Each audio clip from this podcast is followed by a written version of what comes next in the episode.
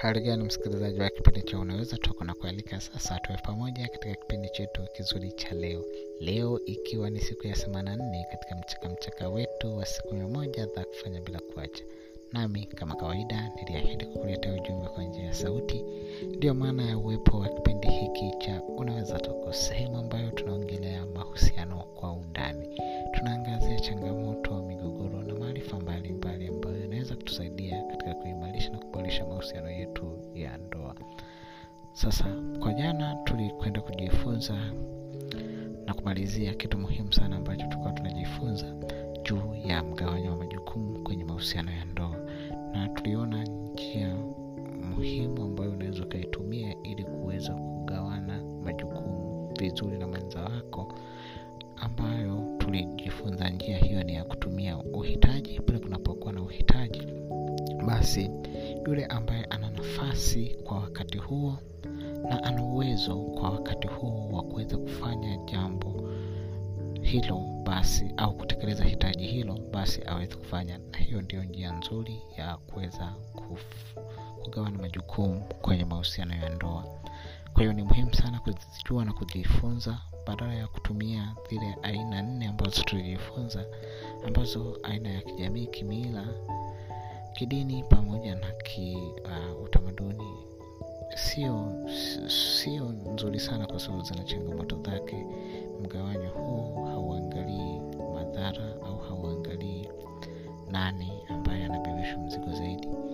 Kwa hiyo inaangalia tu kwa sababu jamii ina, in, inajua kwamba mwanamke ndo anayetakiwa kupika au kufua na kulea watoto basi mwanaume hata kama akiwa hana kazi au haja yani kwamba ana kazi uh, amekaa tu hawezi kumsaidia mke wake kufua nguo au ku, kupika. Kwa hiyo hizo ndio changamoto ambazo zinatokana na aina zingine hizo nne za vyanzo mbalimbali vya majukumu na mgawanyo wake kwenye mahusiano ya ndoa. Lakini cha msingi sana cha kuzingatia ni hiyo ambayo tulijifunza jana kwamba tunatakiwa iangalie uhitaji lakini angalia nafasi pamoja na uwezo wa mtu ambaye kwenye mahusiano anaweza akafanya nini. Kwa mfano kama mwanaume, ndio ana uwezo mzuri wa kupika chakula kizuri na kitamu basi anaweza akawa anapika mara kwa mara ili kuweza ku,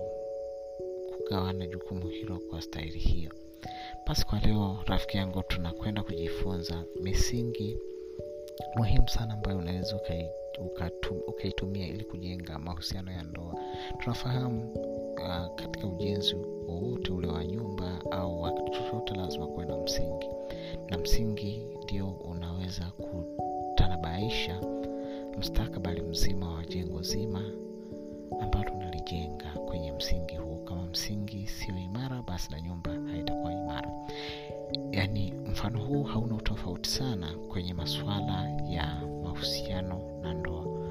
Kwa nini? Kwa sababu na yenyewe yanahitaji uh, mtu aweze kujenga sorry. so mtu anatakiwa aweze kujenga mahusiano yake yaliyo imara kwenye msingi mzuri. Nje na hapo mahusiano hayo yatakuwa sio imara kabisa na yatakuwa yanayumba yatakuwa hayana faida yoyote kwa sababu yatavunjika tu. Sasa tunakwenda kujifunza misingi mbalimbali ambayo ni muhimu sana kuifahamu na kuitumia katika kujenga mahusiano yaliyo bora na imara kwenye ndoa yetu au kwenye ndoa yako. Aa, msingi wa kwanza kabisa ni maarifa. Na maarifa ni muhimu sana kwa sababu ndoa nyingi zinakufa au mahusiano mengi yanafanyika kwa sababu ya wanandoa hawana maarifa juu ya wenza wao lakini vilevile juu ya ndoa kwa ujumla hawana maarifa kabisa. Um, unatakiwa umjue mwenza wako vizuri sana ujue ndoto zake malengo yake na wakati gani uh, anaweza anakathirika au wakati gani awezi kukathirika, yaani ujue haiba zake za ndani tabi zake za ndani sasa hayo ndio maarifa. Na kuyaelewa na ukiyatumia ndo unapata hekima. Kwa hiyo ni muhimu sana kujua vilevile ndoa inamaanisha nini kwako au kwa mwenza wako. Ndoa kwake ni nini? Nini siyo ndoa?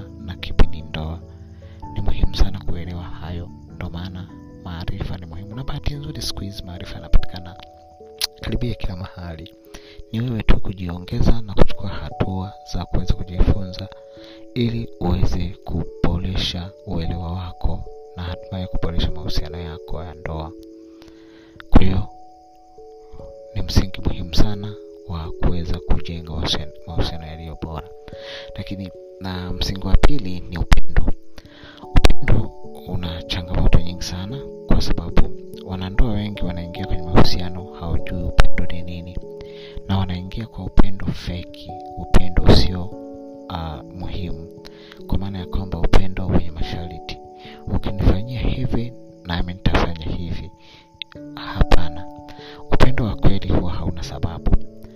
si hivyo tu kwamba hauna sababu kwa sababu upendo wa kweli ukipata sababu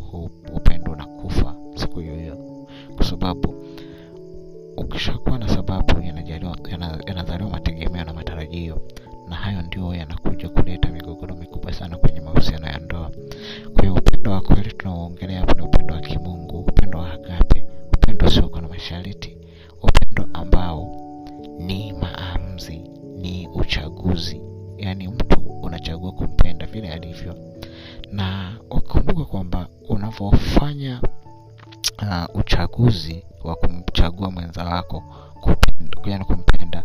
Kila siku unavyoamka unavyolala unafanya maamuzi ya kumpenda mwenza wako. Haijalishi ukoje ana matatizo gani ana changamoto gani wewe unaamua kumpenda.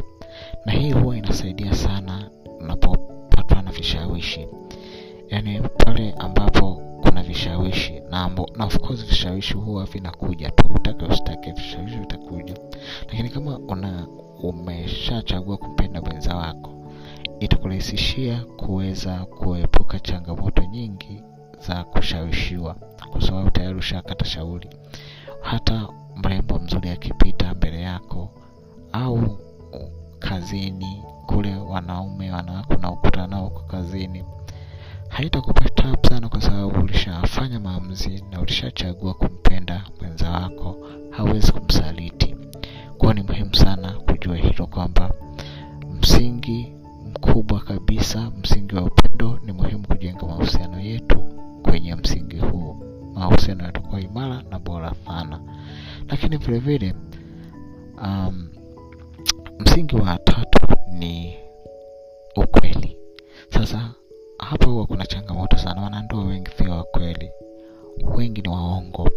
Imajini mnaingia kwenye ndoa mwenza wako amesha kuficha taarifa fulani. Kwa mfano anaweza akawa na watoto nje ya ndoa. Kabla hajaolewa au hajaoa aliweza labda kuwa na watoto huko nje. Lakini mnaanza mahusiano akiwa amekuficha taarifa hizo. Matokeo yake mnakuja kuingia tayari kwenye ndoa